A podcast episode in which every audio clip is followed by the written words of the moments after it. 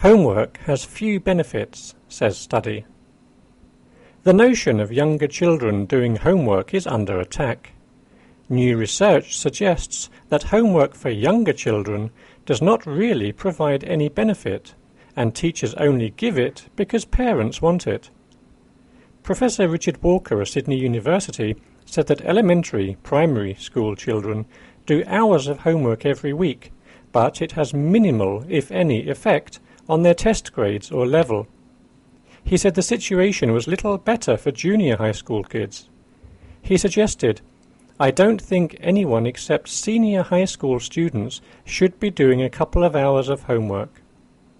Dr. Walker said, a little bit of homework is probably okay at all ages if part of the reason is to help kids become self-directed learners. The study from Sydney University comes days after calls by parents in France to boycott homework and read a book instead.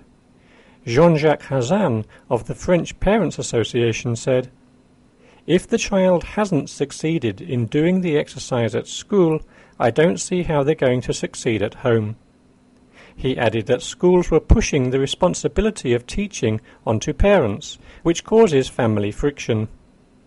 We're asking parents to do the work that should be done in lessons, he said. A teaching spokeswoman agreed, saying, Not all families have the time or the necessary knowledge to help their offspring. French primary schools still give homework despite a five decade long ban on it.